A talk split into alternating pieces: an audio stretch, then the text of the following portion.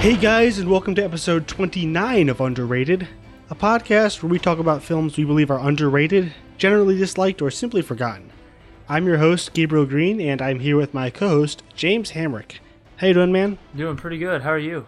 I'm doing pretty good. It's been like a whole three days since we recorded. It feels like forever. I know, man. Time flies, though. Yeah, so uh, I, I'm pretty sure this is episode 20, 29. Um, we're recording these out of order as like scheduling allows, so it's, it's um, kind of confusing right now. So this is a your episode uh, this week, James. What are we looking at this week? We're looking at a film from Scott Cooper um, called Out of the Furnace, which is a movie that me and a friend had just randomly watched on Netflix one day. Uh, and I actually really enjoyed it. And then I found out it had a 53 on Rotten Tomatoes, so it was one that I knew I wanted to get to eventually. Nice. All right. Before we get into that, I'd like to ask you guys um, if you enjoy this podcast, just please take a moment to uh, rate and review us on iTunes. Uh, just doesn't have to be a lot, just maybe a couple words and a five star review, and we would be very, very grateful for that. And all right, before we move into the uh, main topic today, have you seen any cool movies lately that you want to talk about? Uh, I, I've seen two. It wasn't a uh, a movie filled week for me this week, but I watched um, the comedy, the Zach Galifianakis comedy Masterminds, Ooh, and is it as bad as everyone says? it's not as bad as everyone says. And what's really frustrating is there's some really really funny moments in it. Um, and I personally, I'm a big fan of Zach Galifianakis. I think he's hilarious. Even in his bad movies, he's always funny. He's never the issue with any of the comedies he's in, and Mhm. so he's he. I find him really funny in this as well. And really, a lot of the other cast I find pretty funny as well. Uh, Kristen Wiig has a lot of great moments. Jason Sudeikis has a couple of funny moments. Uh, I really like Owen Wilson, and he's pretty good in it. It's just for every mo- like every funny moment someone has, there's like five moments of just ridiculous, over the top humor. It it reminded me a little bit of what we were talking about with um, Pirates of the Caribbean, how physical humor is actually really hard to master. I think people kind of look down on just physical comedy. But to me, it's like you watch a movie like the Pirates movies, and I find those hilarious, even when there's not lines being spoken. But here, it just feels like, oh, this is a bigger guy who's falling down on stuff. You should laugh now. And oh no, he's falling from two stories. That's funny. Well, not really. Back in silent films, yeah. Yeah. And then even then there was like the setup to that was actually fairly clever in a lot of the old silent films whereas in this it just it just feels like they're literally throwing everything they can at the screen and it I did find it funny but it it was hard for me to really say I I like the movie as a whole just because of how ridiculous it gets in just really Mhm. unnecessary ways. Yeah, I'm always rooting for uh, Jared Hess to make a good movie, but it doesn't seem like he has it left in him. Oh, that's Jared Hess. That makes me sad. That's the that, that's the one with the um, where he's the uh, armored car driver, right? Yes. Yeah, I I- also I kind of wrote off Zach Galifianakis for a while. Then I saw him in Birdman, and I realized he's a, he actually is a phenomenal actor. Yeah, he is great. And I've never really found him annoying in any of the movies he's in. I mean, a lot of times he plays the same character, but I, I just find that character really funny. Um, and then I went out, I saw the new film Life in theaters. Oh, I want to see that. And the first half is phenomenal, in my opinion. And it just kind of loses me for the second half. I feel like they kind of ran through all of their really, really good ideas for the first half. And the second half felt like a fairly boring game of cat and mouse. Um, it's worth seeing it in the theaters, I believe, because there are certain scenes. I mean, I won't say who. It obviously somebody dies in the movie. Uh, I don't think Spoiled it. I don't think saying that. I won't say who, but this specific person's death. It was like a theater experience I don't remember having, where it's just visceral and terrifying. And I'm sure it's exactly what audiences in the 70s felt like when they watched the chestburster scene from Alien, where it's you're looking in horror, thinking like this can't be on screen in front of me right now. Like it's just, and the the alien itself especially at the beginning, is just because it's kind of devoid of any sort of human-like features. It's just this almost really thin, flapping around starfish looking. It's just it's creepy and unnerving in the way it moves and interacts with things. So Mhm. I think I think it is a good movie. I think it definitely loses steam at the halfway point, and it's kind of starts falling prey to some cliches, but it never does anything that I think's horribly bad. So overall, it's a good movie. Kind of wish it maintained the strength of the first half. So is it like a straight up horror or a thriller? What, what, what's it's kind of difficult to tell So- from the uh, trailers. I would say it's more of like a sci-fi thriller with elements of horror, maybe. It felt very much like Alien. I know a lot of people say Alien is a like a legitimate horror movie. I think it it's more of a thriller that just has kind of a scary atmosphere. I don't necessarily call it a horror, and it's pretty much the same the same way I would describe uh, life. Nice. I can't wait to see that. I, I, I- went and saw Beauty and the Beast a second time after after we had done the minisode, uh, just because I, I loved it so much. Um, and I know I talked about it on a minisode, but I still want to talk about this. Uh, have you seen it yet? I have not seen it yet. I came close the other day, but I couldn't get off work in time.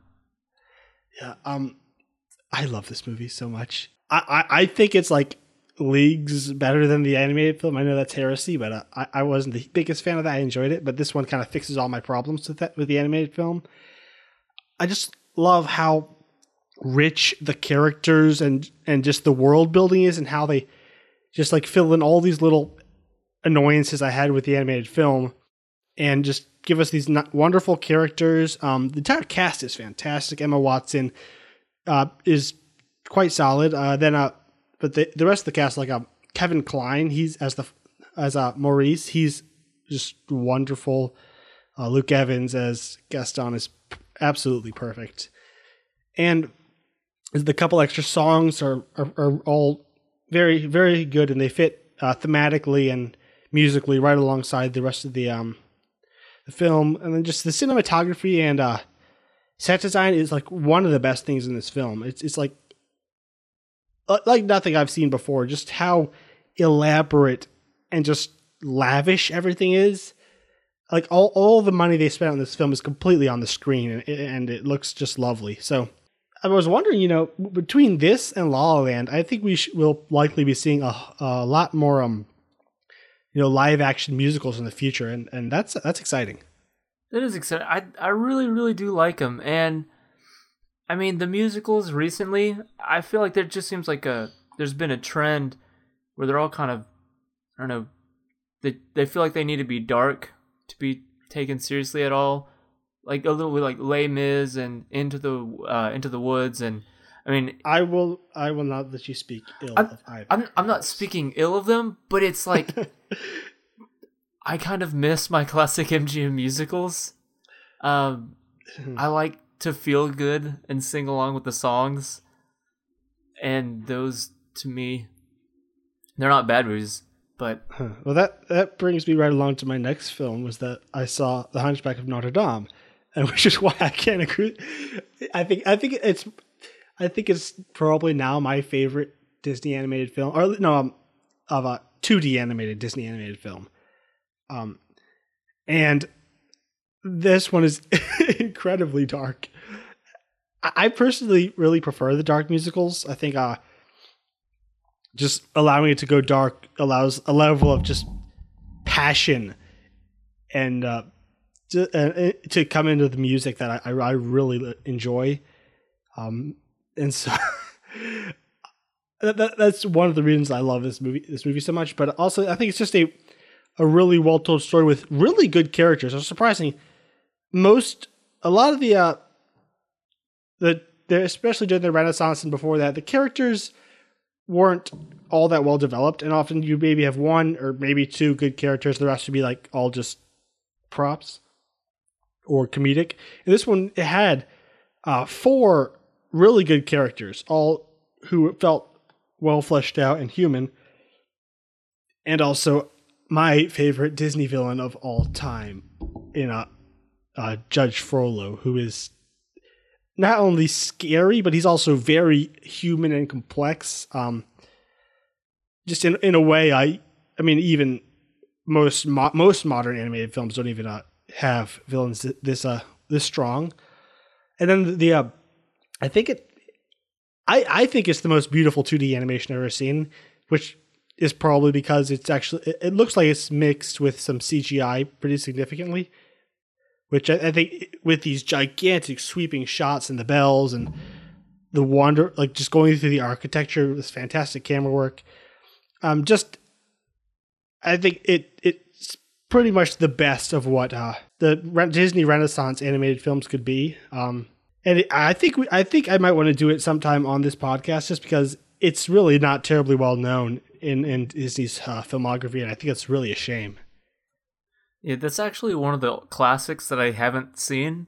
Um, I've seen most of them, but for whatever reason, I've never ended up seeing that one. And then uh, it seems like after you had watched that, I had seen like two or three other people on Facebook post about it. I don't know if you like started a chain reaction or something, but I hope so.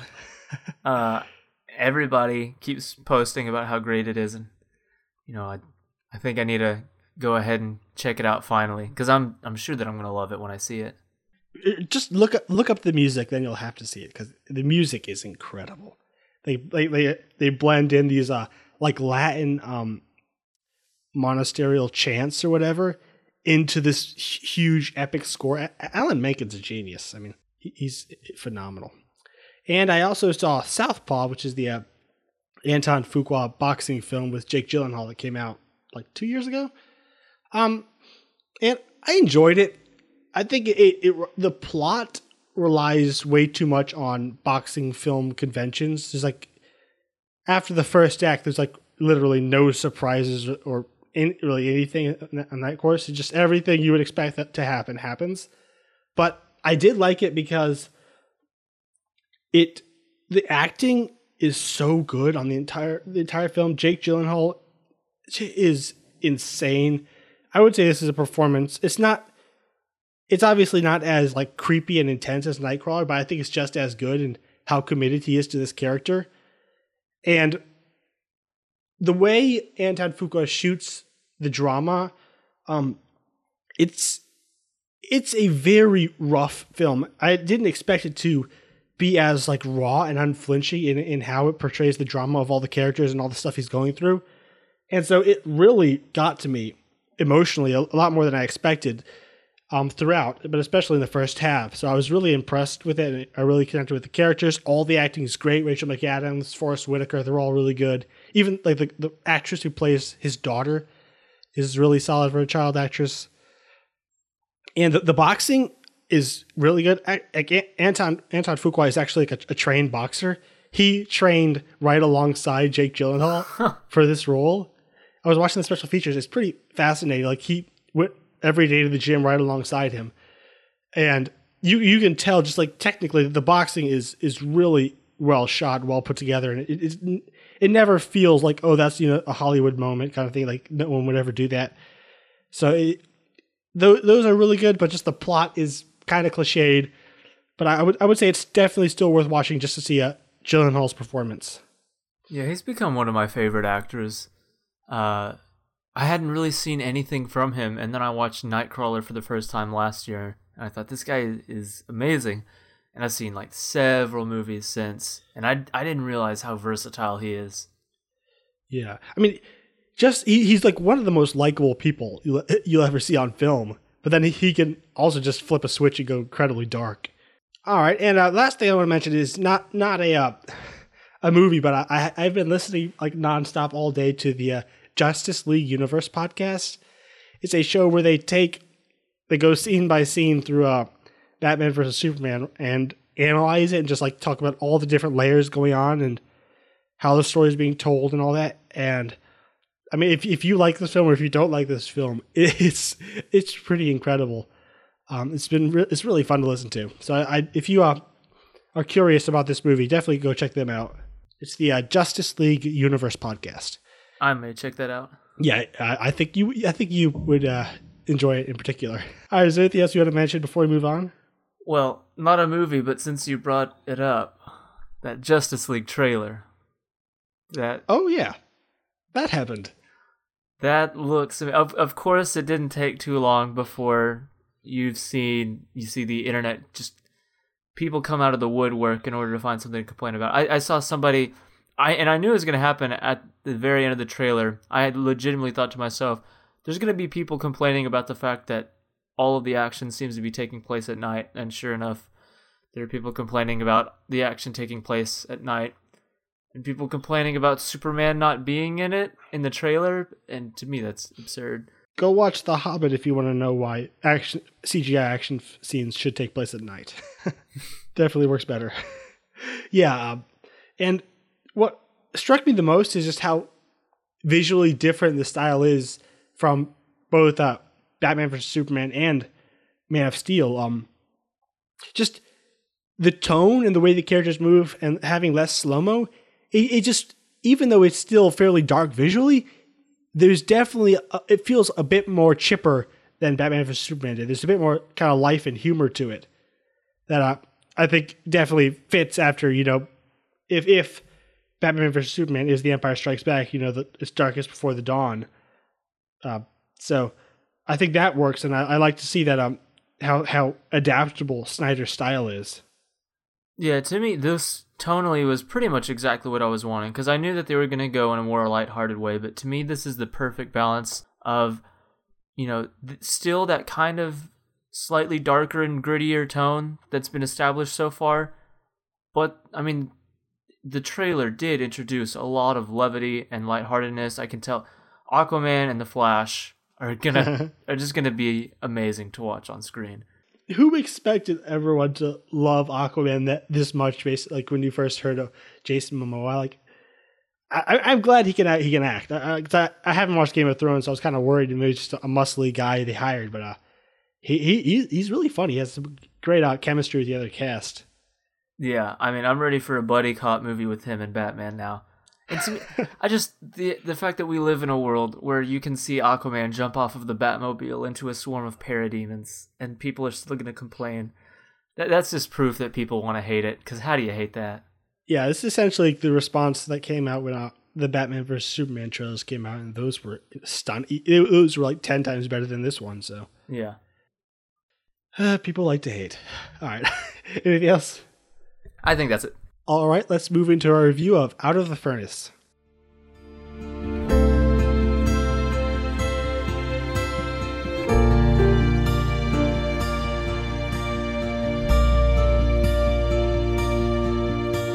Out of the Furnace was directed by Scott Cooper on a budget of 22 million. It only grossed uh, 15 million. It was written by Brad Ingelsby and Scott Cooper. It stars Christian Bale, Casey Affleck, Woody Harrelson, Zoe Saldana, Forest Whitaker, Willem Dafoe, and Sam Shepard. Uh, and it was shot by Masanobu Takeyanagi, I believe. and the uh, score was composed by Dickon Hinchliffe. So this is uh, your pick, James. Why don't you tell us about why you want to talk about it?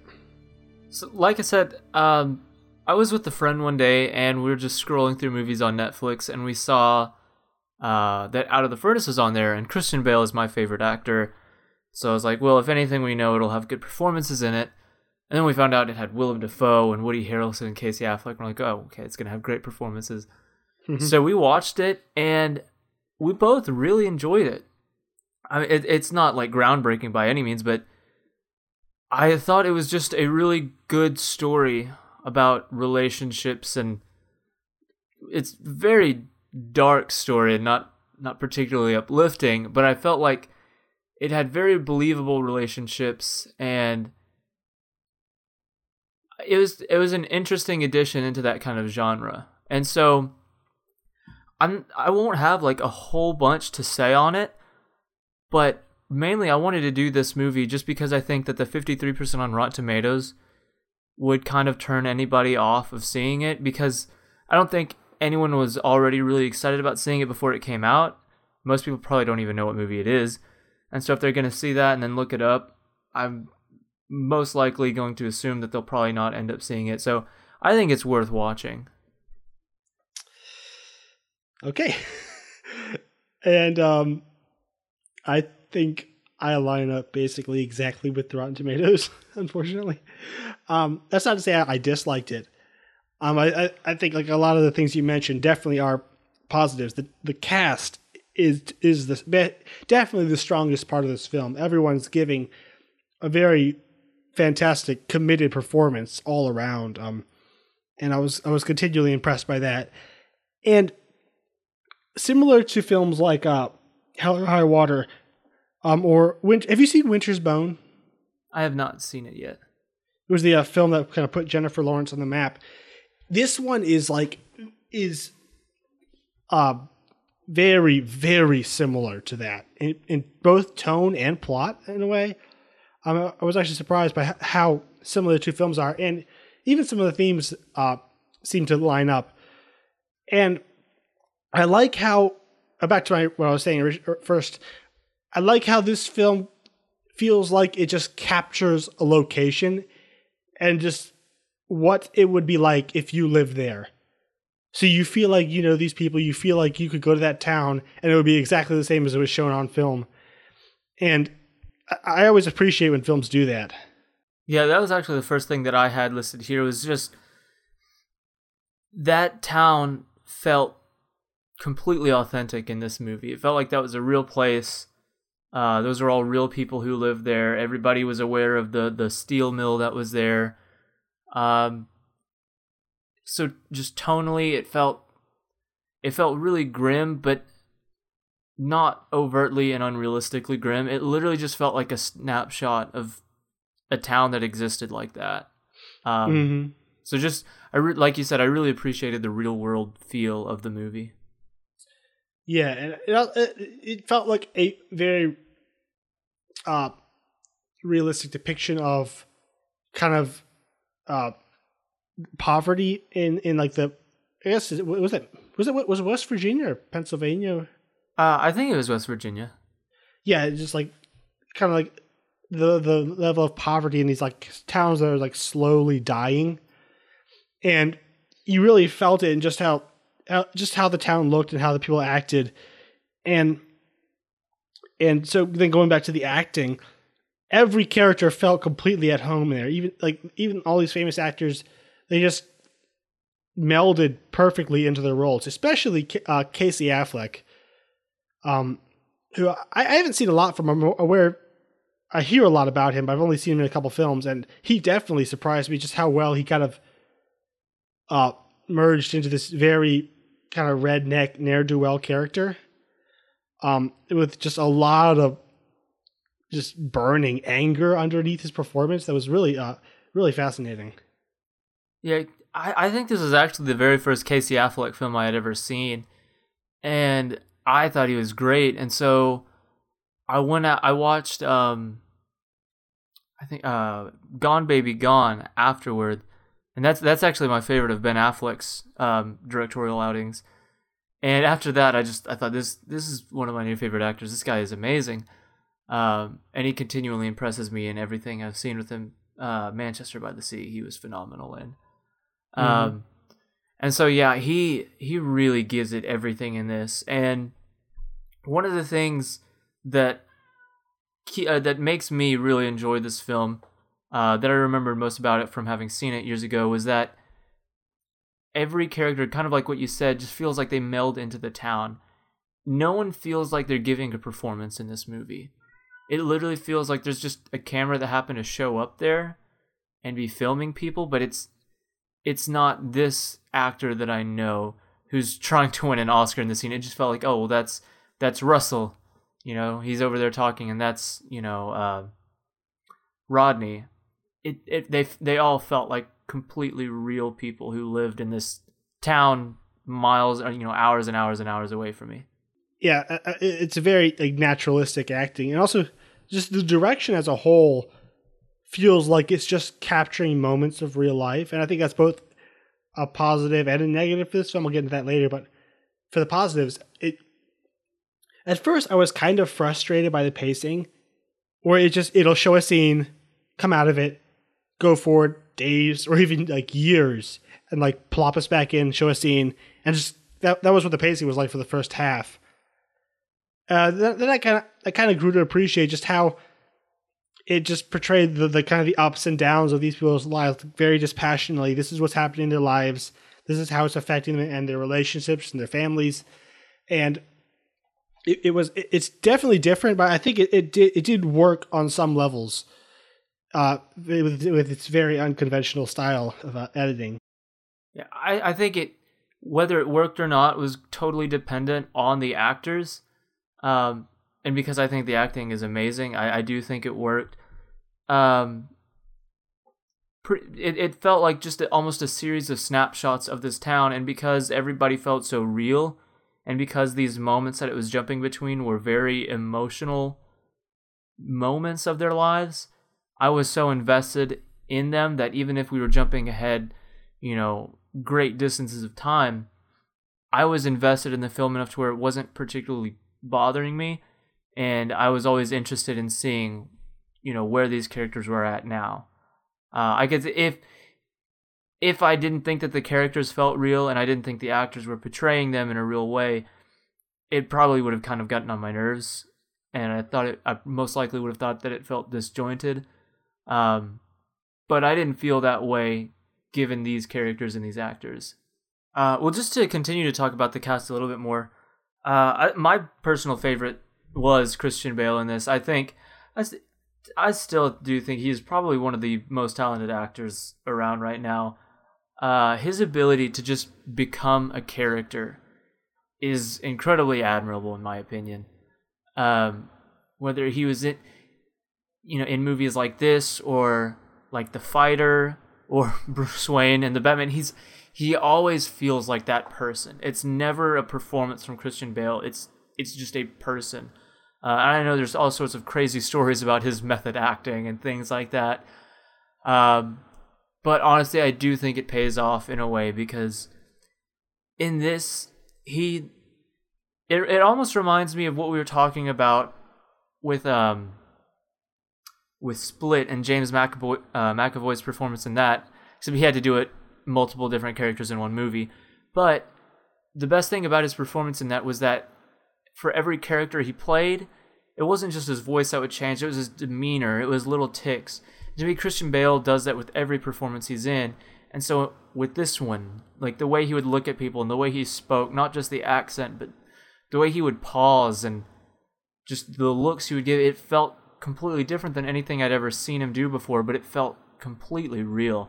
Mm-hmm. So, and then yeah, just, just just like a level shy of like Daniel Day Lewis. He he doesn't always transform his looks like he does, but like I think he's one of the best actors when it comes to accents. I, I like I can't believe he's actually British because of the, the amount of varying American accents he's done so perfectly.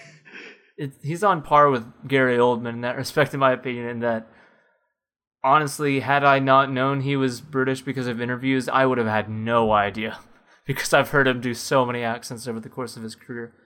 Um, yeah, I, I really liked him, and I really liked the character of Russell um, and his relationship with the brother Rodney. It felt very, very genuine. Like these felt like brothers who legitimately cared about each other, who lived in this town. And one of the things that I always appreciated in movies is whenever history between characters is kind of or it it feels real and it, it doesn't really rely on like flashbacks and things. And it usually happens whenever actors just have a natural chemistry with each other and to, that was the case with this for me. It felt like this wasn't these two actors these were legitimately brothers in this town. Uh, just the way they spoke with each other like i said their chemistry together it all felt incredibly natural and real and it didn't really rely on a lot of movie conventions to convey that mm-hmm. yeah it doesn't do like where a lot of films will do it after time's passed they'll get together and kind of like brief the character on what, what everything that's happened. Like there'll, there'll, be changes, and you'll notice the change, but maybe you won't find out exactly what happened till a half hour later, kind of thing. It's like it, it's it, it, it it's very patient in how it uh, parcels out information, and I not in a way I, I didn't find it frustrating. Sometimes it's really annoying in films. I think just the tone that uh, Scott Cooper created allowed that. Yeah, um, and then before uh, I move on completely from the cast, the others that I did want to highlight was uh, mainly the main cast. I thought Zoe Saldana, she wasn't in it a whole lot, but I do think that she had some really great scenes. Uh, specifically, the one when she was reunited with uh, Russell after he first gets out of prison. I thought that was a.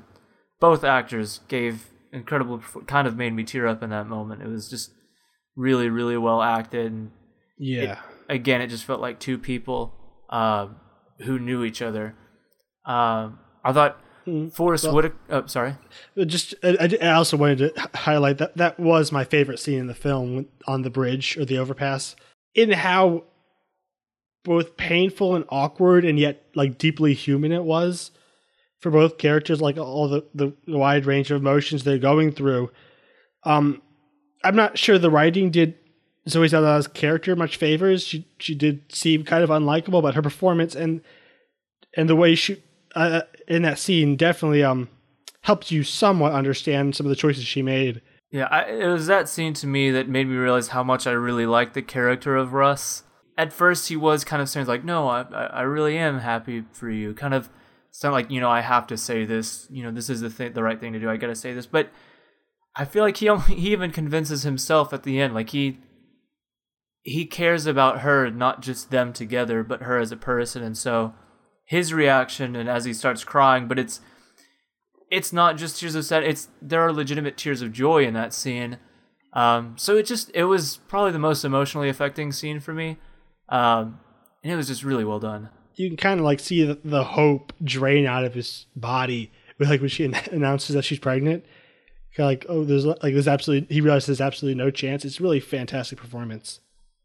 Yeah, uh, and then the other three that I want to talk about was uh, Forest Whitaker. I think was really great. He I think of all of them, he kind of is given the less to do um, in terms of what's asked of him, but he does great with what he has. Um, and then Woody Harrelson, I he's an amazing actor, and I hated him in this movie uh, for all the right cra- reasons. Which is crazy because he's so inherently likable in every other movie. I know. I didn't realize how convincing he was at being a horrible person until this movie, but it it's to me he's one of those villains where I just his presence makes me mad, and I think that's what the movie was trying His to existence. yeah, his very existence. But in a lot of movies, I mean, I don't hate the villain. I get that they're the bad guy and I'm rooting against them. But in this it felt it it felt like it went beyond that like, oh, this is a real like this guy is just garbage, man. I I hope this guy gets what's coming to him. He it just because of his performance and his writing. And again the fact that the story that the movie was portraying felt very real. I feel like I was almost looking at him as if he was a, a real person or at least a representation of real people out there, and that helped me further my dislike for him. And then, Mhm. lastly, was uh, Willem Dafoe, who is also one of my favorite actors of all time. I I will almost watch any movie just because he's in it. Um, and so I, I do kind of wish he was in this a little bit more, but again, he this was a character that to me it could have it could have been a character with almost no depth at all. But because of the writing and because of his performance, I actually think it ended up being a really great character. Uh, Mhm. Instead of just the, you know, the typical money launderer, you know, this guy who fixes fights, it could have been a very stereotypical role that really wouldn't have required anybody with any real acting ability, at least any sort of nuanced acting ability. But because they actually had him invested in the main story and in these characters' lives, because they purposely tried to make him likable. And then, okay, um, and spoilers will follow. So if you haven't seen it, then you should probably stop listening. But you know, I, I think they make him likable because they do end up killing him. And so instead of just being this kind of cliche, stereotypical character that's really only existing in the movie to get Casey Affleck to where we need him to be, he was also a real life character who felt real and like he had personal connections and ties with this real town and I think he ended up being a very likable character who who did in a way have uh, Rodney's best interest in mind and who le- did legitimately care about him as a person so it did make his death that much more um, sad. Yeah, it um every scene he's in, you feel just a sense of you know history and layers to who he is and his relationship with these characters. We never actually find out what his previous relationship with them was, but it, it's, it's still compelling just in the performance.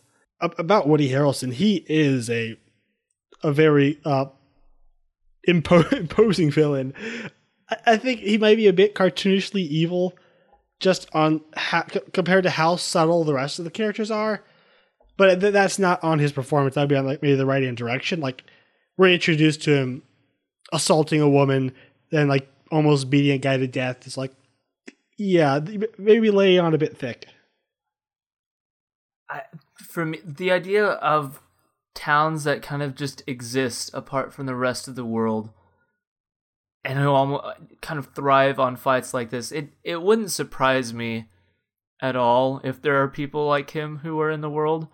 And for him to be less nuanced of a character as the others also in my opinion kind of works with the movie because he is this outsider. Everyone else kind of feels like they're in this poverty stricken town but everybody knows who everybody is. Uh, everybody kind of understands everybody else's lives and then you got you have this guy who just kind of comes from this place that people know you don't go to and so the fact that he he shows up and he's just overtly mean to me, I think kind of works for the movie. Yeah, that that tone of just like a world that exists unto itself, where like even the law can't penetrate, was another theme in, in the Winter's Bone film that definitely uh, struck me here as well. And one thing I enjoyed was just when I when I saw I saw the trailer like a year ago, and so when I started watching this film, I was thinking that Casey Affleck's character was kidnapped, and so when it happened, that they just shot him right there. I was like, it, it, it definitely shocked me, and um, it was very surprising, and it definitely changed the tone of the film uh, that I've been watching up till then. So I think I guess props to the film for being able to surprise me in that way. Yeah, I think the movie is just very unflinching and very visceral, and so it. Whenever it, it got to that part initially for the first time when I had seen it, one, it shocked me just because I didn't think that they were going to kill off Casey Affleck then. Uh, but second, because yeah, I I felt like you know them killing Willem Dafoe right there on the spot did kind of imply, as they, especially when they took him out to the woods, that they were they were kidnapping him.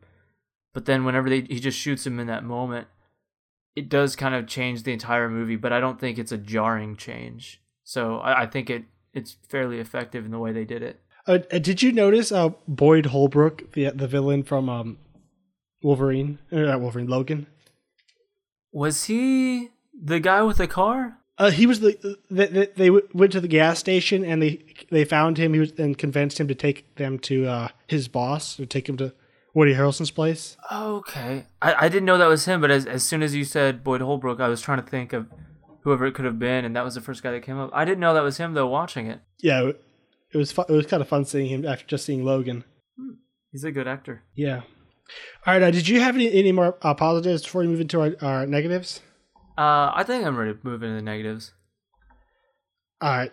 I'll start. Um, for me, for all the positives this film had, I don't know that it had a story. it sets up really the characters really well. I get to know them and like them, and then after Casey Affleck is killed, it just kind of goes. He goes and investigates. He finds him. He lures him out and he kills him. Nothing really interesting or unexpected happened after that. And for a film that is this simple and completely bare bones in its style and story, I, I think it, it needed a deeper, more meaningful script or more style and fun. It just not having when when a film goes this this simple, it needs to have some kind of punch or some something meaningful to say, and I don't think this film really has that. So I I kind of agree with everything you're saying, but I ended up coming out or coming out with a different I guess conclusion from it. Because I actually liked the fact that it was so bare bone and didn't really have anything to say. And I, I don't know. The idea that it was just this this small town this is this is just a town where bad things happen and oftentimes to good people for no real rhyme or reason. It was kind of effective in that there wasn't any sort of overarching theme or you know when the when the credits rolled there wasn't really any sort of message we were supposed to get. It was just here's this place. That's really depressing. And because of the darker tone and just overall bleakness of the setting like this town is just about to get washed up and forgotten the idea that it would just come and go much like the movie without really having any impact it, it kind of worked for me so i i it's weird that I do agree with most of the things you're saying, but like I said, it ends up almost coming out as a positive for me as opposed to a negative.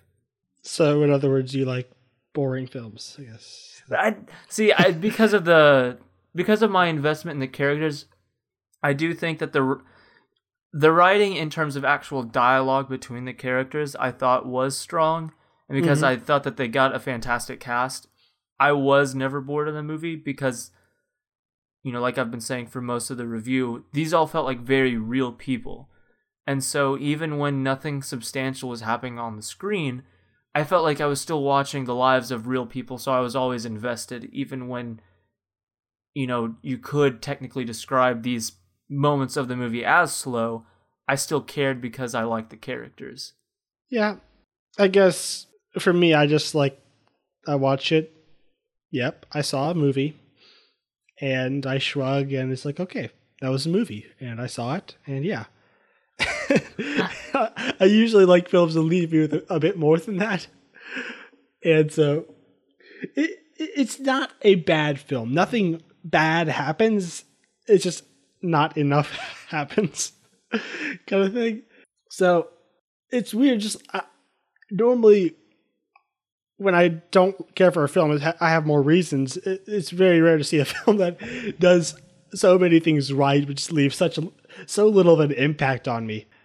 I guess as far as themes, I guess it, it was trying to make some comments on like the cycle of violence and then how just some people just can't get ahead, bad things happen and all that. But I mean, I, I keep referencing Winter's Bone, but that was like almost the exact same theme in that film. So uh, just it was it was fine. yeah, for me, it definitely didn't have this crazy impact on me, but it was a movie that kept me thinking about it for the rest of the day that I had seen it.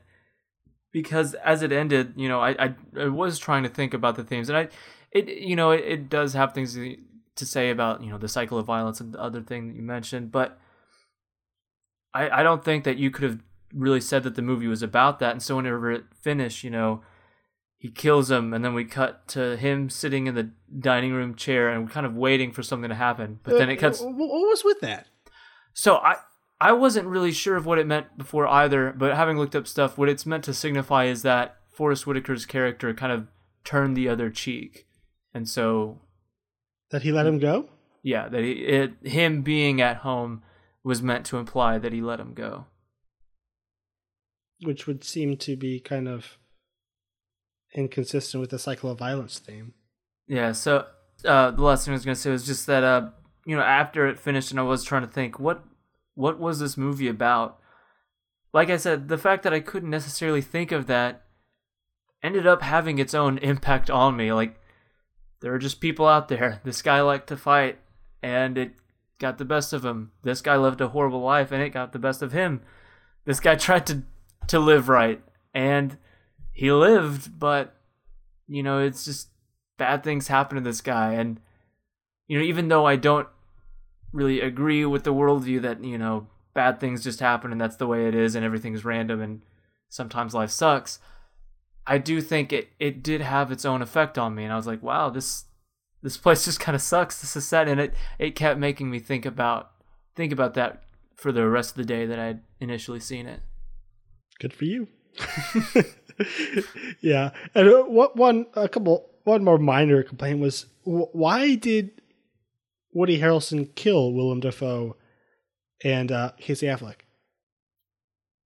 I think that uh they they had kind of just set up Will or uh, Woody Harrelson as a character whose mind whose entire being was driven by this brutish sense of pride and mm-hmm. the fact that um, Willem Dafoe had owed him money for what seems like an extended period of time, and in Harrelson's eyes had the audacity to think that this made up for all that and walked away as if he was.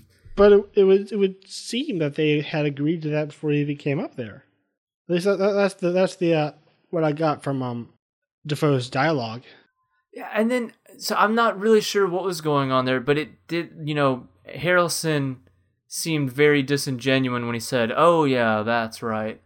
Like, I mean, I guess I you could either assume that maybe he did misremember it, or maybe he thought that because he views himself as that much superior than Willem Dafoe, that if he said, "Oh no, we're not done," even if that was what they agreed on, you know, Willem Dafoe would realize that, you know, this guy's above him. Essentially, I have altered the deal. Pray I do not alter it further. Uh, but I took it as just whether that was the agreed deal or not the fact that Willem Dafoe would oppose him and say, no, no, this is what we agreed on, this is what's going to happen, and I'm going to leave right now, was just enough to kind of get under this man whose entire identity is driven by this like self exalting pride.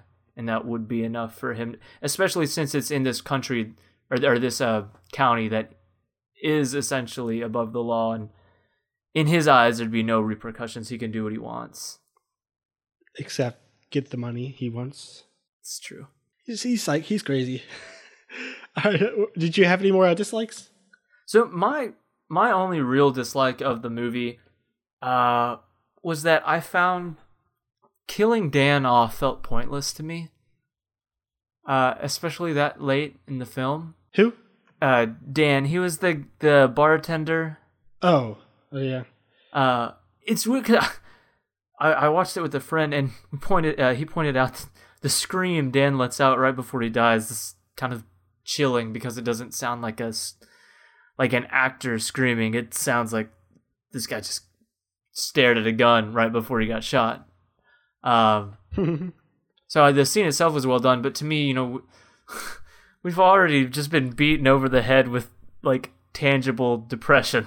What felt like for this movie, just between the car wreck at the beginning and him losing his girlfriend and now his brother and Willem Dafoe is dead. And now Dan dies, and uh, you know he wasn't a major character, but I, he was likable to me. So, given that we only had like ten or fifteen more minutes left in the movie, I just didn't. I don't think we had to kill Dan. It just felt a little bit unnecessary, and it wasn't even a in a very ceremonious way. And I don't even think that the director thought that it would have a lot of impact on the overall story. So it just felt like an unnecessary death. All right. Uh, so is there anything else you want to say before we start uh, moving into our final thoughts? Uh, I think I'm ready. All right. Uh, so why don't you start? So my final thoughts are um, this movie, on a technical level, is really well made. I think that, like you said, there are, are a few things about it that are fairly unconventional. Um, but I think it all works really well. I think the acting alone makes it worth watching. I think that the relationship between um, uh, Christian Bale and Casey Affleck is incredibly authentic and real feeling, and both actors give some of their best performances. I think. Um, it just it just feels like a very authentic film overall. Like nothing about it feels like a Hollywood film, or really almost a film. It just feels like somehow a camera was magically floating as we watched this small town uh, exist. And I think it's really unique, and I like it when movies do that when they feel very real. Uh, mm-hmm. It personally helps me get invested in the story. So if you are like that and you enjoy movies like that, I definitely think that this is one worth checking out. Yeah. Although the downside of that, having grown up in a small town, I can attest it's really boring. yeah. So for me, as I said, I have very few tangible complaints. And the first half of the film has some really great, fantastic acting and just vulnerable human moments and relationships. It's just that when the plot got going, it realized it didn't have a plot. And it goes and ends, and it's like, very, it's a very shruggable film, in my opinion. Not bad, not great, just it's it exists. and so Honestly, that felt like what the movie was trying to convey. This place is, exists. It sucks. Move on. the it succeeded, but I don't care. yeah, it's definitely not a bad film, and there, there are there are things to enjoy. So if if you are a fan of these actors, it's, it's worth checking out. Just don't go in with high expectations, and you might you might just enjoy yourself. Okay, that was our review for uh, Out of the Furnace, a uh, resounding endorsement. and uh, so uh, next week uh, is going to be my pick. So I, I want to finally get around to doing uh, the Maze Runner, which is the uh, the first film in the uh, the YA one of, one of the many YA adaptations uh, turned into a series, and I really like this film. I think the direction is really fantastic. So I've been like a huge apologist for, especially for the director, this director, since the first film came out a couple years back. So I, I'm really excited to talk about this one. Yeah, I I actually haven't seen this. Um, it's hard for me to get excited about YA movies. um, just teenage or young adult protagonists is never really.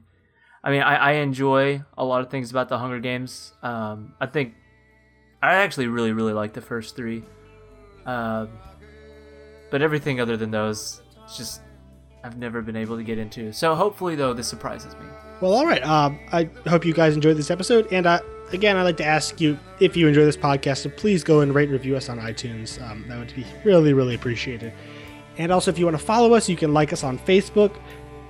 We are on Facebook as Underrated Podcast. And if you want to find older episodes, you can find them at underratedpodcast.com. And if you want to email us, we are the underrated podcast at gmail.com. Or if you use Twitter, you can follow us at underrated underscore pod. And uh, another way you can follow me is uh, I am on a Letterboxd as Gabriel Green. Uh, I at, least rate and review most of the films I see. So if, if that's something that would uh, that interests you, you can follow me on there. Uh, and, yeah, and the same goes for me actually on Letterboxd as well. I am JL Hamri. It's J L H A M R I. Uh, I try to review all of the movies that I see going forward. Um, really, I use it as a way to keep track with how many movies I've seen over my life, and I'm like 715, I think. Um, Incredibly addicting, very fun. You should check the site out and create y'all's own accounts. Yeah, it's a lot of fun. So, until next time, we will see you guys later. See ya.